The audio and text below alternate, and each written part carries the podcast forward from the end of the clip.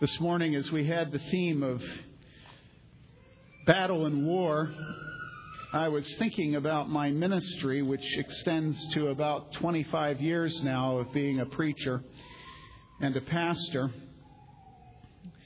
And I was thinking about how largely over the years um, I have been taught by my congregations and have been led by them. You know, of course, of the leadership of my elder and his wife, Don and Evelyn Jarrett, up in Wisconsin, who uh, rebuked me for not trusting God, that God would be pleased to use a church where women did not serve as elders. Evelyn was an elder.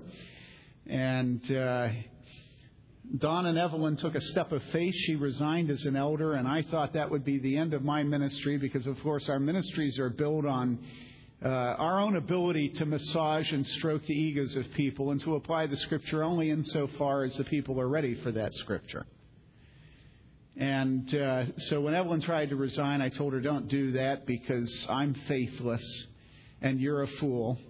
I didn't say those things to her, but by all means, don't resign as an elder because God can't handle biblical churches. We need to bow the knee, tip the hat to the new Constitution, um, and be feminist.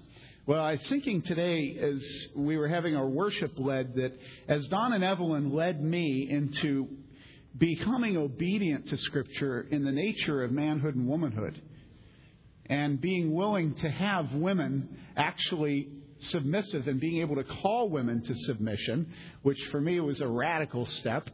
Um, it's also true that having a church that recognizes the warfare of the Christian life has been a real education for me.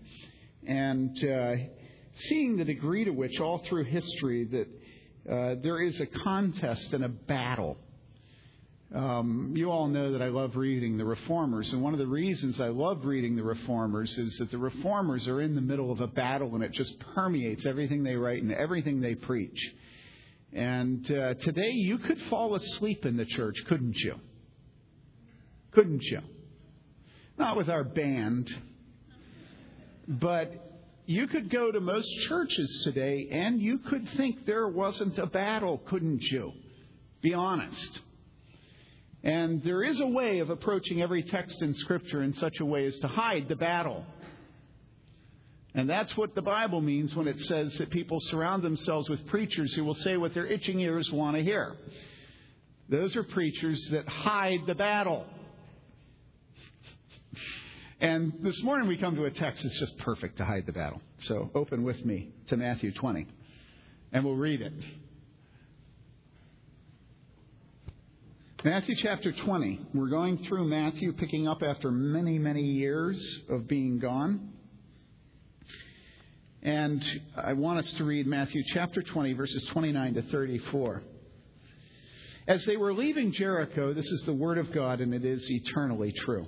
As they were leaving Jericho, a large crowd followed him, and two blind men sitting by the road, hearing that Jesus was passing by, cried out, Lord, have mercy on us, son of David. The crowd sternly told them to be quiet, but they cried out all the more. And Jesus stopped and called them and said, What do you want me to do for you? And they said to him, Lord, we want our eyes to be opened. Moved with compassion, Jesus touched their eyes, and immediately they regained their sight and followed him. Now, why would I say that this is a passage of conflict? It looks like a very nice story, doesn't it? It's a story about how uh, two blind men spending their lives begging one day have Jesus go by and they call out to him. Jesus hears them and Jesus goes over and Jesus heals them and they have their sight restored. Not only that, but if you read the synoptic accounts of this story, you'll find that Jesus says that their faith has made them well or has healed them. And it's clear from that that it's not just their eyes, but that they are given new birth. That their faith unites them to Christ, and they are saved. It's not just about their eyes.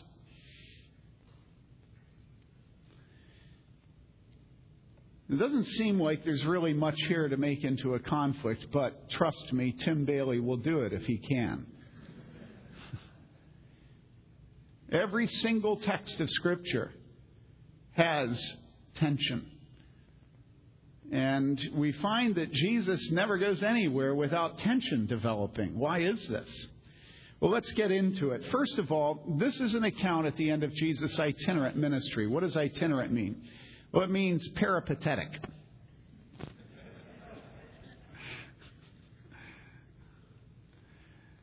Itinerant ministry is where the Son of Man has no place to lay his head. You remember that one of the scribes came to Jesus and said to him, Matthew 8, Teacher, I will follow you wherever you go. And Jesus said to him, The foxes have holes and the birds of the air have nests, but the Son of Man has nowhere to lay his head.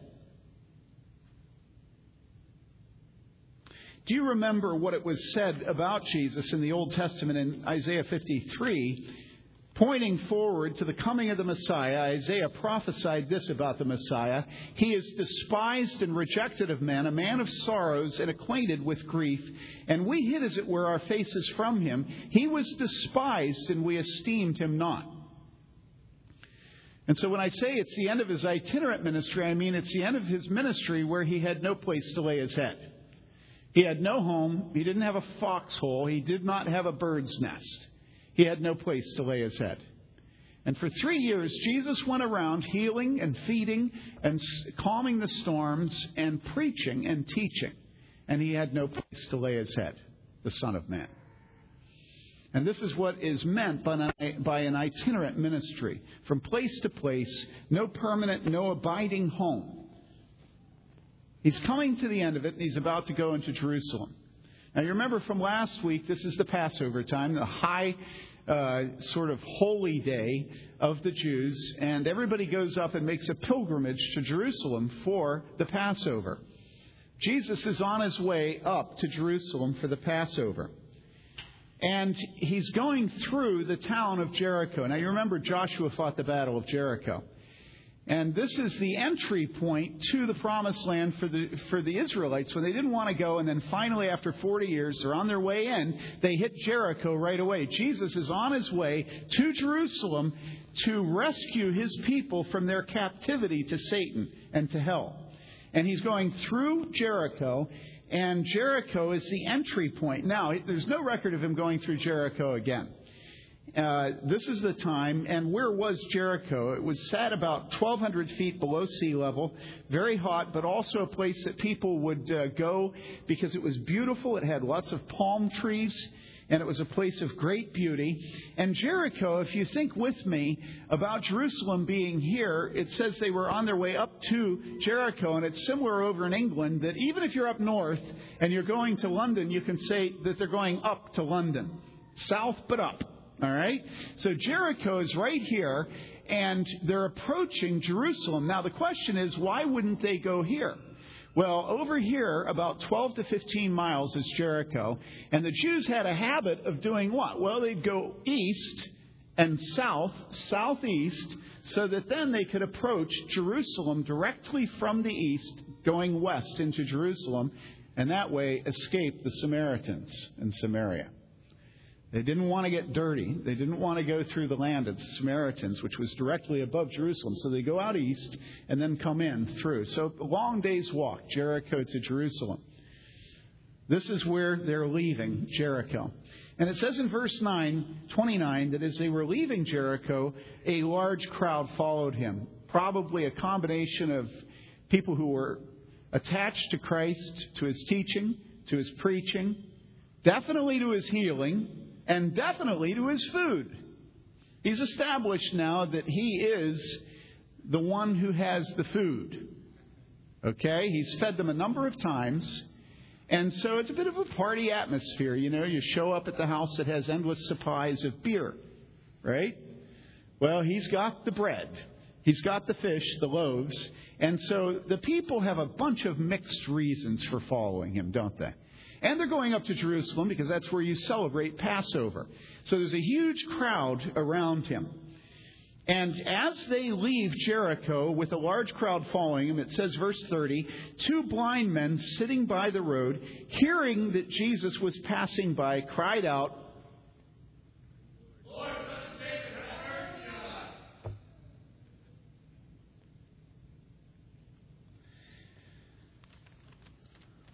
Now, how did the people respond? Well, let's look a little bit at, about at what it meant to be a blind man back then. Being a blind man back then wasn't like today. You didn't have a little white cane and everybody was deferential to you. And you didn't have a little chirping bird at the intersections telling you when it's safe to walk. Back then, being blind was real degradation and humiliation. It's about like a man today that would have like a basketball sized goiter coming out of his neck. It was nothing pretty. And back then, they didn't have an entitlement mentality. It is, a, it is something that is very, very frustrating to me. How much of Scripture is completely foreign to our experience. You've heard me comment about how little we can understand the Bible because we've never lived on a farm. How do you explain to a man what it is to be a shepherd if he's never seen a dairy farmer or a shepherd, sheep? It's hard to understand. And today we have an entitlement mentality. It's very difficult for us to understand what the vibes were between these blind men in the crowd and Jesus. Because today, if you're blind, you have a subsidy. And it's not something you get by mercy, it's something that you are owed. And this permeates the Western world. Society, that nebulous corporate entity, has an obligation to provide for anybody that has any need. And so money never comes as an act of compassion in America today, does it? Even when it comes from the Bill and Melinda Gates Foundation, it's not an act of compassion because there's a whole host of administrators and NGOs between you and the gates. They may show up sometime to a few people, and then there can be some connection. All right? So, in other words, today, when you're blind, there's a certain humiliation, but very little. Because you'll have a pension and you'll have all the, the ramps will make it easy for your wheelchair. I'm mixing what's going on here, but you understand everything is set up in such a way that the humiliation that goes with being defective, not differently abled, but defective, all of it is smoothed away by the federal government. So you go into an office and you say, I'm poor and I have children, and they give you WIC coupons. And it, you, are owed it because you pay tax. Well, not really you, actually, but your father or your, your cousin or your mother, they pay taxes. Now, think about this. How do you even enter into the mind of the blind men and the crowd and Jesus? When you live in America or in the Western world today, where everything is Marxism or socialism or democratic uh, entitlements. Okay, Joni, what did you just say? Huh? Oh, I'm sure it was. I'm sure it was helpful. I trust your mind. Now, if you've been to Africa or if you've been to truly poor countries, uh, you may have some ability to enter into this. Nevertheless, these blind men were humble. They couldn't be proud and they couldn't demand, could they? And so, what did they do? They yelled. they yelled, Son of David, have mercy on us. Lord, Son of David, have mercy on us. Now, here's the very interesting thing. What was the response of the crowd? Yeah, the crowd told him. How, what do you think they actually said? I mean, really? Do you think they just said, hush, little baby, uh, I, think probably they looked at them and said, you know, shut up! Shut your mouth! That's what I think was said. And you can tell from the text that it's very aggressive. It is intense. Now, how did, the, how did these guys respond? What does the Bible tell us? When everybody told them to shut up, how did they respond? They cried out all the more. They, they weren't shut up, were they?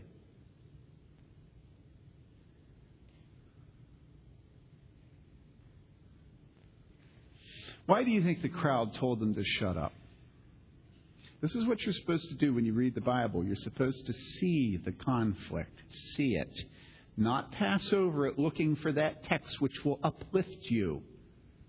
You're supposed to see it.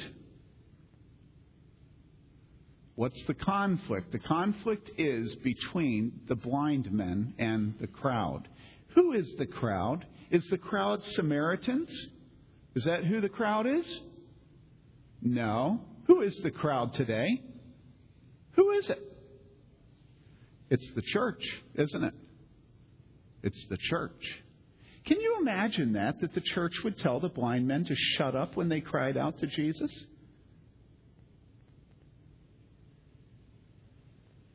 The church do that? You say, Tim, get back to the text. Okay, I'll go back to the text. Why would the Jews going up to Jerusalem to worship on the Passover, okay, why would they tell the blind men to shut up? Well, number one, it may have been that since they were crying out, Son of David, they didn't want them to proclaim Jesus to be the Messiah.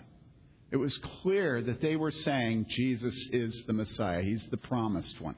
And feeling the tension, feeling the anger of all the religious leaders, certainly people knew that the religious leaders were plotting to kill Jesus, right? The storm clouds are gathering, and they're what? They're making the tension all the more because they're proclaiming that he is the Messiah. Son of David! And they say, Shut up! The storm clouds are gathering. He's going up to Jerusalem. Shut up! Don't call him the Son of David. That probably was part of it. But what was another part of it? Well, another part of it is that it's very unseemly to have a man with a basketball sized goiter making a spectacle of himself in the presence of hundreds or thousands. People like that are supposed to know their place, and their place is to not call attention to themselves. You know, it's kind of like, you know, if you have a huge mole sticking out of the side of your neck, the mole's always yelling, Look at me, look at me, look at me. You know, these people are to be hidden. They're the people that are to be covered. They're the people that are supposed to have the loincloth over them. They're not supposed to be calling attention to themselves because they're a living reproach to their neighbors. You all feel this, right? If you have somebody next to you that's dirty and smells, what do you do? Well, you don't want to call attention to him, and you certainly don't want him calling attention to himself. You know this guy that drives through downtown, right? Some of you know this guy.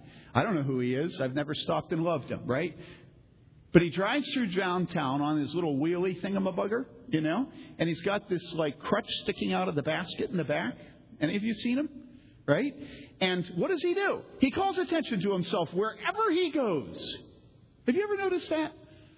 Always because he isn't content to be on the sidewalk, you know, or to only go out at night. He goes out in the middle of the day and he drives down the middle of the road and not just at the side on the shoulder, but in the middle of the road. He makes a principle out of his weakness. Right?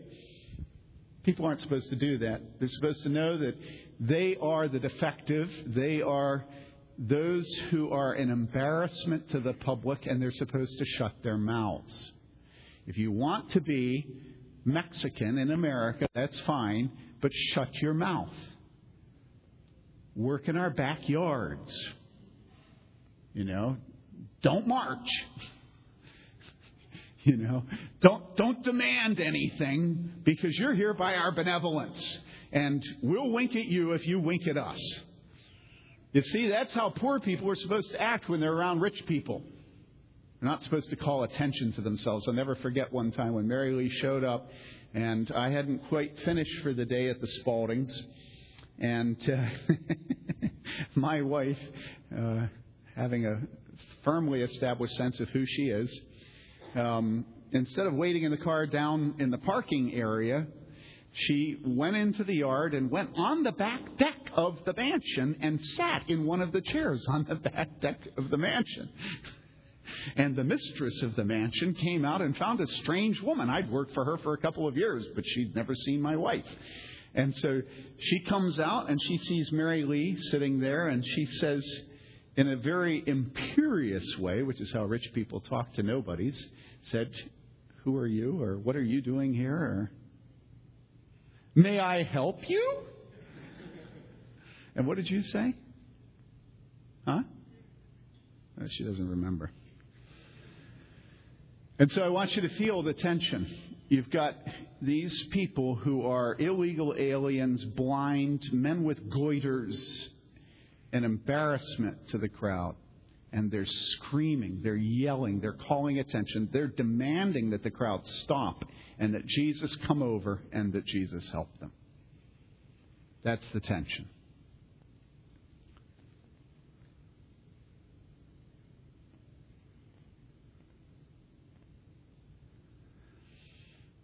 Now, a couple of points from that. Number one, was the crowd good or bad?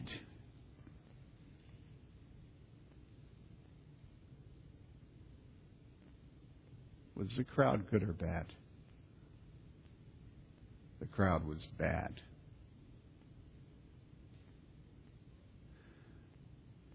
The crowd was not helping. It was the crowd, and it was bad. Now, to say it's a crowd gets us off the hook a little bit because actually, was the church good or bad? And you say, well, it's not the church. I say, okay, they're all headed up to Jerusalem to celebrate the High Holy Day. They're the people of God. Were they good or bad? And the answer is they were bad. Why? Because they were an obstacle between the blind men and Jesus Christ.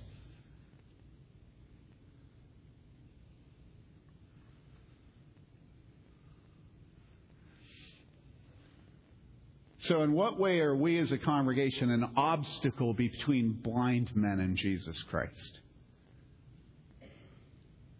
You say, you know, Tim, you come up with the darndest things to say about Scripture. You know, I've heard this preached many times. I've never heard that point made. You know, why don't you just take the direct points of Scripture? You know, the points that are clear. I mean, isn't this a nice story, really? Because the blind men are healed. I say, well, what do you think the Bible says that the crowd told them to shut up and they yelled the more? What do you think the point of that is? If all Scripture is profitable, what about that Scripture? The crowd said, Shut up, and the people cried out all the more. It must be profitable, right? Right? Now, I'm going to save myself, okay? I'm going to tell you that people that really know what they're talking about made this point. Calvin, okay? Here's what Calvin says Calvin says, Those who follow Jesus through a sense of duty and a sense of respect wish to drive wretched men from the favor of Christ. And so far as they're able to prevent the exercise of Jesus' power. Let me read this again. Those who follow Jesus through a sense of duty and of respect wish to drive wretched men from the favor of Jesus and so far as they're able to prevent the exercise of Jesus' power. But it frequently happens that the greater part of those who profess the name of Christ, instead of inviting us to Him, rather hinder or delay our approach. Come on, people. Come on, I got you. It's not just me. I'm not an idiot. Men who really know what they're talking about say the same thing. But of course, Calvin's only pointing to what the text says. God could have ordained to just tell you that two men who were blind in Jericho were healed on the way up to the Passover. But God chose to tell you that the crowd tried to tell them to shut up, and that the men only got louder and said,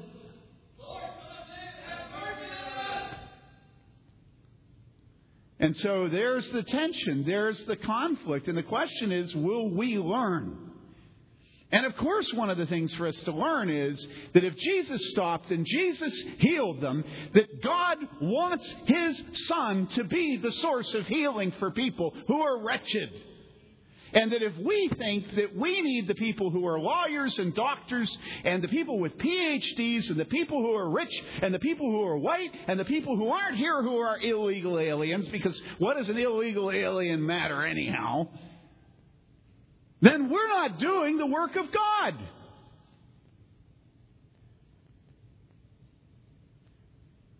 And that's always the conflict for a preacher. It's a conflict for the elders. It's a conflict for the Titus 2 women. Always the conflict is whether the church belongs to God or to us. And if it belongs to us, the blind people will shut their mouths because we're telling them to. But if it belongs to God, the church is filled with the blind. Because God is always on the side of the poor and the oppressed and the wretched and the despised. This is what Scripture tells us over and over again. As a matter of fact, the people that were chosen to be the people of God were chosen precisely because they were ciphers. This is what God said to tell them when they say to themselves after they get in the promised land, look at what we with our own hands have done. The Bible actually says, no, I chose you as a nation, the Jews, because you're absolutely disgusting. Because you were a naked child on the floor, covered in your mother's blood and your own blood, and I picked you up and I set my love on you, and I cleaned you up, and I gave you new life. And so, churches that have the heart of God are going to be churches that don't pass by the blind and the wretched and the men with goiters and the illegal aliens. And of course, it's counterintuitive because you have to pay the bills. And most of all, most of all, I have to be paid. Don't ever forget that. Because where would we be if I weren't paid? Right? And how are we going to pay him if we have a bunch of guys with goiters in our church?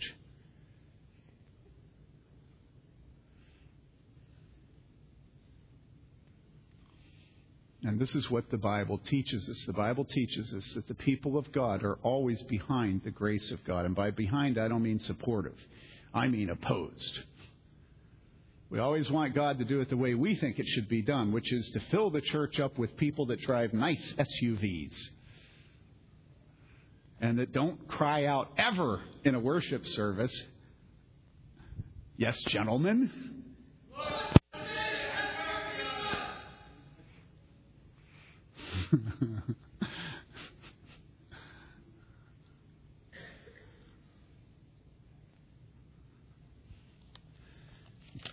Why, even Matthew Henry says the same thing. He says, These poor blind men were rebuked by the multitude that followed Christ. Note, this is Matthew Henry. Note the sincere and serious beggars at Christ's door commonly meet with the worst rebukes from those that follow him, but in pretense and hypocrisy. The wolves.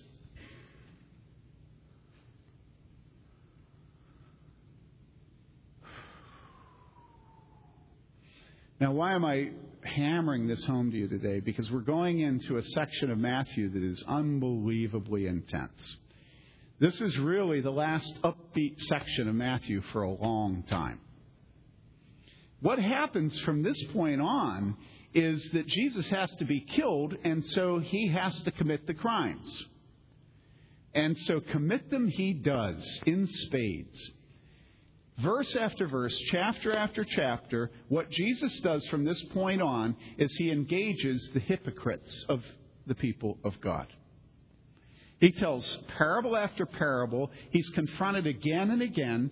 And every single time, what he's doing is pointing out that God is not the point, the object of the worship of his people, but rather it's all self worship, it's all self security, self promotion, self will, it's, it's all of self. And so, again and again, he tells parables like the parable of the landowner who left his vineyards to be worked and was an absentee landlord. And when he sent back to get the returns on what he had left them, what do they do? They refuse, and then he sends more servants, and they kill the servants. And then he sends his son. And what do they do to his son? They say, This is the heir. If we kill him, we'll be, we'll be safe. And so they kill the son. And Jesus says, Now, what will the owner of the vineyard do? Now, come on. How can you miss it? You can't miss it. What's the vineyard? The vineyard's the church. Who are the absentee landlord's representatives in the vineyard? Who are they? Come on. Now, come on, today, who? The preachers, the pastors, the elders, right? And what do they do? They use the church for their own support. They milk the church. They kill the sheep instead of caring for them. Do you understand this? And Jesus tells story after story after story about this. And then guess what? It's unbelievable when he gets to Jerusalem. All of them turn out to welcome him and they proclaim him the Messiah. And what do the religious leaders do? Well, the religious leaders, if you can believe it, they tell the children to shut up. And if you can believe it, Jesus says, the stones would cry out if the children were silent. Amazing, but creation does give the praise to God that we refuse to give to Him. Well, we are busy writing our dissertations about how there was a big bang once. The stones cry out. and then what happens? Jesus just really doesn't know what he's doing. He goes into the temple and he takes a whip and he cleans out the temple. And that's not the end of it. He then goes and he's bam, bam, bam, bam, bam, bam, bam, bam. He tells stories, you know. The fig tree doesn't feed him one day. And it just seems that he's really, um, what's the word? Uh, there's a word for this. Uh, arbitrary, but that's not the word. You know, he curses the fig tree because it doesn't feed the Creator. You know? And there's all this all this conflict about the church, the people of God, the Jews giving him glory. And, and, and that's why they're made. That's why they exist. And they refuse to do it. The temple has been turned into a place where all the Christian booksellers sell. All the plaques with the nice little Christian sayings. All the contemporary music bands. Billions and billions of dollars of business a year. And we all say it's about Jesus, and we sing breathy songs into a microphone about our love for Jesus. And there's lots of money to be made. And when the blind men cry out, Come on, guys, are you awake or asleep? What do the people say? And all of you say what? Come on, say it. Shut up! Come on, say it again. And all the people say, and if you don't believe in drama and worship, you just participated in it.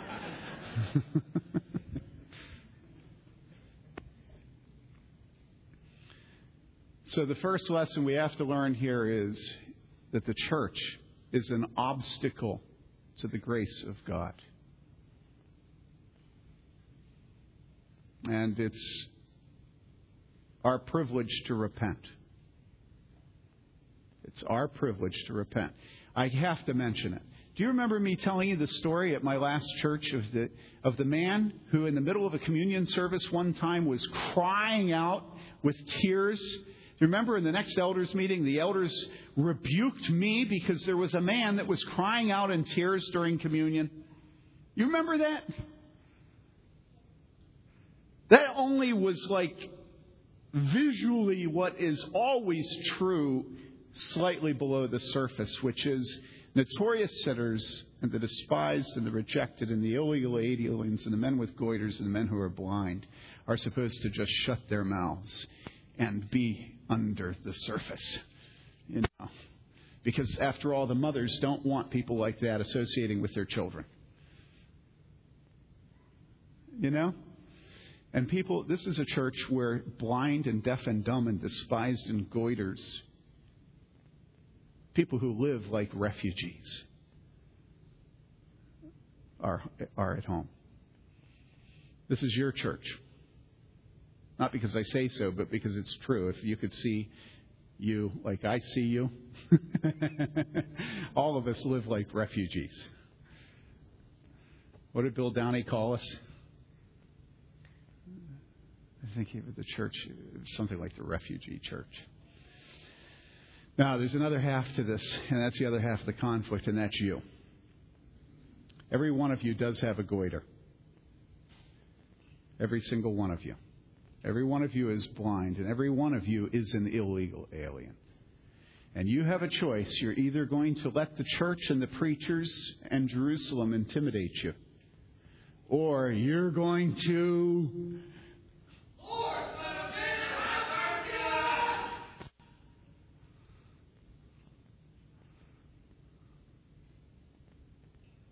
And that's the choice that every one of us has.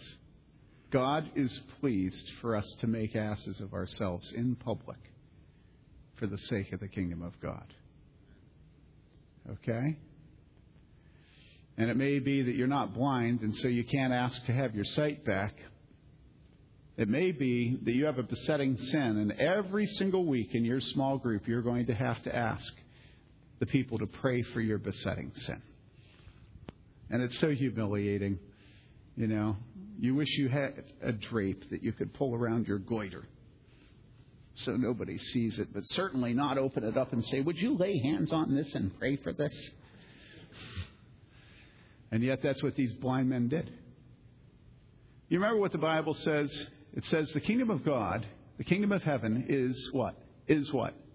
Taken, come on, by force. And violent men seize it. But you thought that was just a metaphor, right? Until you heard the blind men screaming, Son of David, Lord, have mercy on us. And then you realized that it's small group today, and with your wife tomorrow, and with your pastor, with your elders, with the older women, you're going to have to expose your goiter. You're going to have to ask for prayer. You cannot be proud and approach Jesus. You cannot be proud and approach Jesus. You can't maintain your dignity and your, your, your lauded status. You, you can't be a cool dude and be a Christian. Because a Christian is somebody that's naked to the world.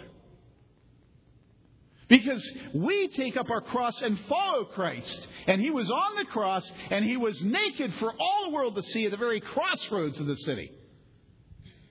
And he says we are to take up our cross and follow him. You know who I have hope for in this church? I have hope for those who are naked, whose sins are there for everybody to see. The people I have absolutely no hope for, except for the power of God, are those who hide their sins and we never hear about them. And if one's found out, then they have a good explanation for it. and we all know what that's about. Well, there was one time I thought I was wrong, but then it was that was the time that I thought I was wrong, but it turned out I was right.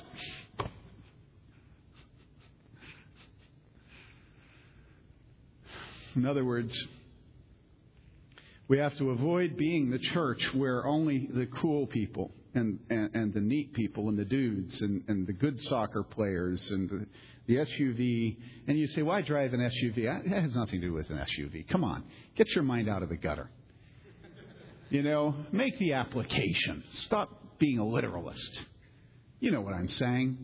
The people that are clean, the people that are cool, the people that all the world goes after. Okay? We can be that church, or we can be the despised and rejected, the people that take up the cross, the people that are the sodomites and, and, the fornicators and the adulterers and the thieves and the child molesters and the gossips and, and, and the divisive.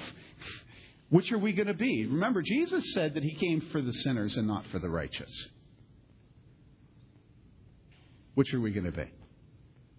Okay? And then on the other side of it, which are you going to be? Are you going to be a clean Christian who always is happy to help others? Or are you going to be crying out,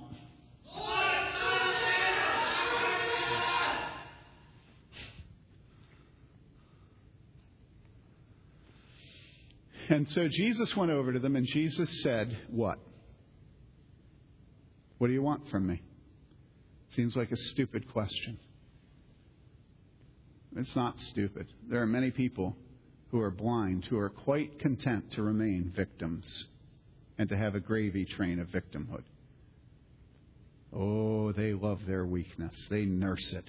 And it is the principle by which they relate to every other person.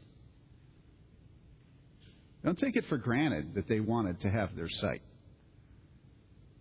They could have continued to beg and never to sweat.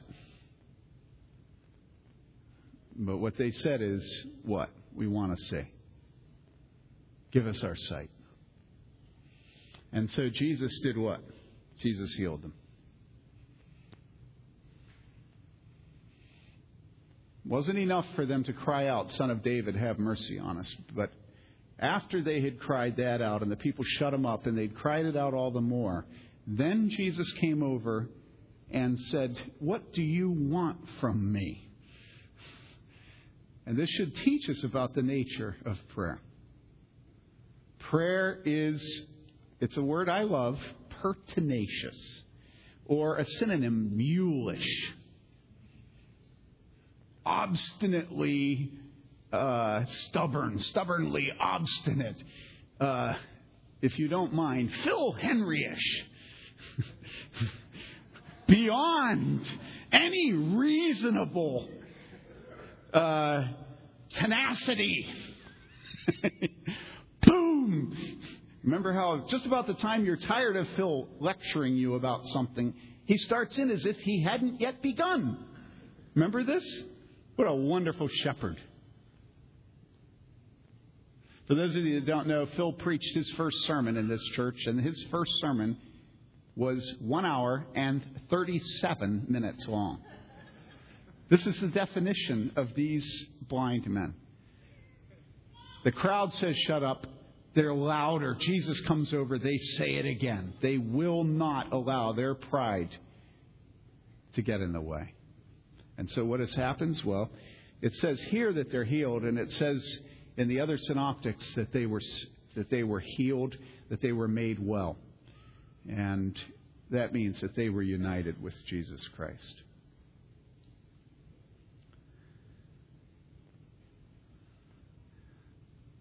So, that's the story. That's the war. I have one other word, an application for you. If you'll look with me at Matthew 10, please.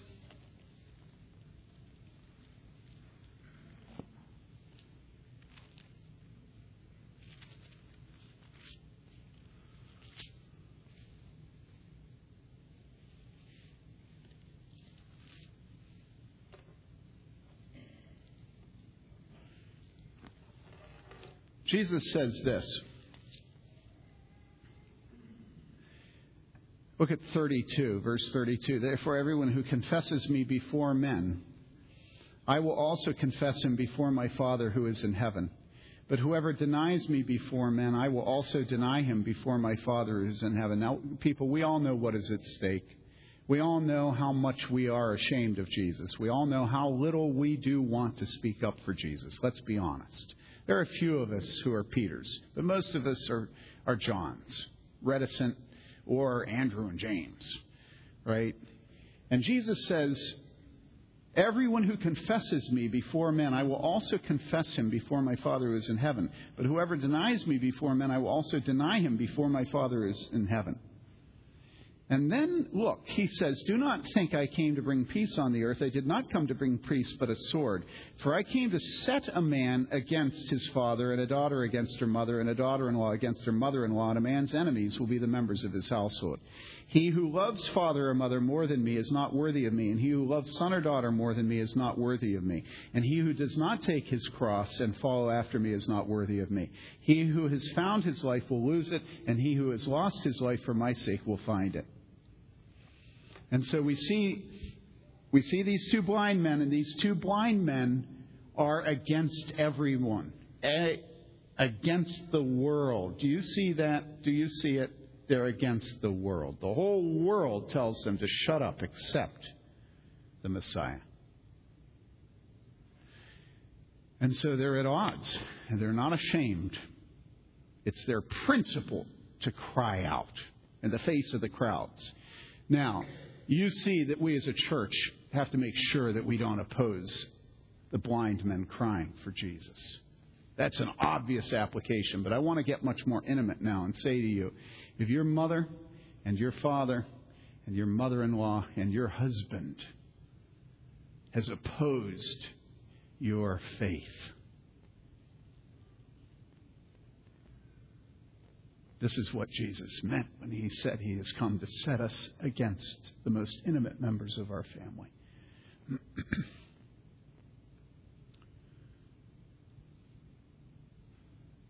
you know if this is the case. You know if your parents, we've had one of the most horrible things I've seen this last year, is a father of a home intentionally, for the sake of his own pride, poisoning his children against the church of Jesus Christ. No question about it. None. And all of you have had times in your life where you've seen your parents and your preachers and your elders and your teachers and your wives try to lead you away from Jesus Christ. And I want to say to you that there is only one relationship that matters. And that's your relationship with Jesus Christ. Now, does that mean that I don't believe in the authority of elders? No, no. but what it does mean is that that moment where you have a choice between having the approval of your wife or husband or mother or father and the approval of God and if you seek the approval of men, your voice will be silent. You won't open up your goiter. You won't cry out to Jesus. Then at that moment, you have to see that Jesus has brought the sword into your life. And that if you are going to live, you need to stand against those who are most precious to you. And you need to cry out. And you can't let your husband stand in your way.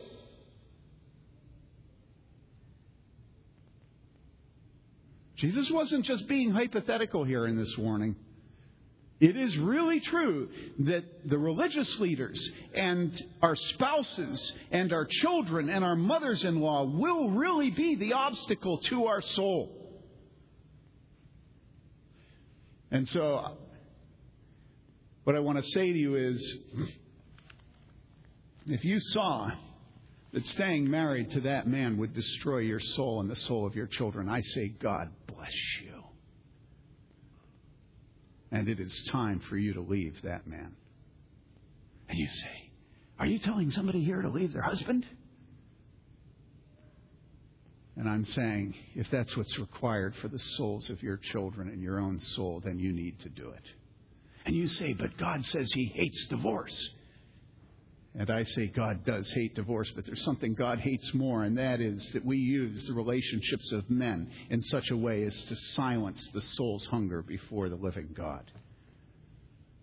No church, whether it's Rome, the Vatican, or whether it's Church of the Good Shepherd, should stand in the way and be an obstacle between a man approaching God. You see, these things aren't safe. They aren't safe. There is no relationship, whether between a church or between our husband and wife, that should come between our relationship with God. And you say, Well, I'm all confused, Pastor. And I say, Well, I'm only quoting what Jesus said. What do you think he meant when he said that he would set a husband against his wife?